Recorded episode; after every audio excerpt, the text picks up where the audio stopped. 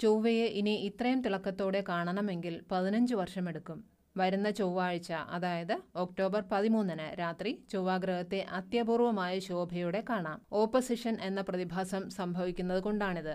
ഭൂമി മധ്യത്തിലും സൂര്യനും ഏതെങ്കിലും ഒരു ഗ്രഹവും എതിർദിശകളിലും നേർരേഖയിൽ വരുന്നതാണ് ഓപ്പോസിഷൻ.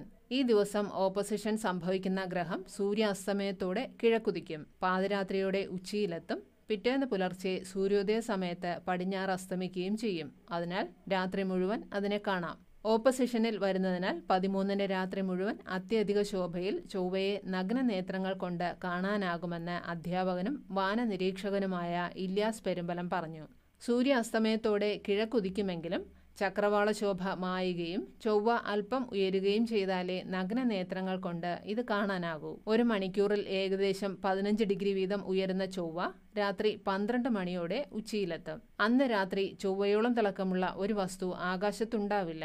ചൊവ്വയുടെ ചോര നിറവും വേഗത്തിൽ തിരിച്ചറിയാൻ സഹായിക്കും. ഗോളാകൃതിയുള്ള ഗ്രഹങ്ങളുടെ ഒരു പകുതിയിൽ എല്ലായ്പ്പോഴും സൂര്യപ്രകാശം വീഴും. എന്നാൽ സൂര്യപ്രകാശം വീഴുന്ന ഭാഗം എല്ലായ്പ്പോഴും പൂർണമായും ഭൂമിക്ക് അഭിമുഖമാവണമെന്നില്ല. ഓപ്പസിഷൻ ദിനങ്ങളിൽ ഗ്രഹങ്ങളുടെ സൂര്യപ്രകാശം ഏൽക്കുന്ന ഭാഗം പൂർണമായും ഭൂമിക്ക് അഭിമുഖമായി വരുന്നു. അതുകൊണ്ടാണ് അവയെ അന്ന് കൂടിയ തിളക്കത്തിൽ കാണുന്നത്. ഓപ്പോസിഷനോടടുത്തുള്ള ദിവസങ്ങളിലും സാമാന്യം നല്ല ശോഭയിലാണ് ഗ്രഹങ്ങളെ കാണുക. അതിനാൽ ഒക്ടോബർ രണ്ട് മൂന്ന് ആഴ്ചകൾ മുഴുവൻ ചൊവ്വയെ നല്ല തിളക്കത്തിൽ കാണാം. നൂറ്റി എൺപത്തിയെട്ട് വർഷം കൊണ്ടാണ് ചൊവ്വ സൂര്യനെ ചുറ്റുന്നത് അതിനാൽ ചൊവ്വയുടെ ഓപ്പോസിഷൻ ഒരു അത്യപൂർവ പ്രതിഭാസമല്ല.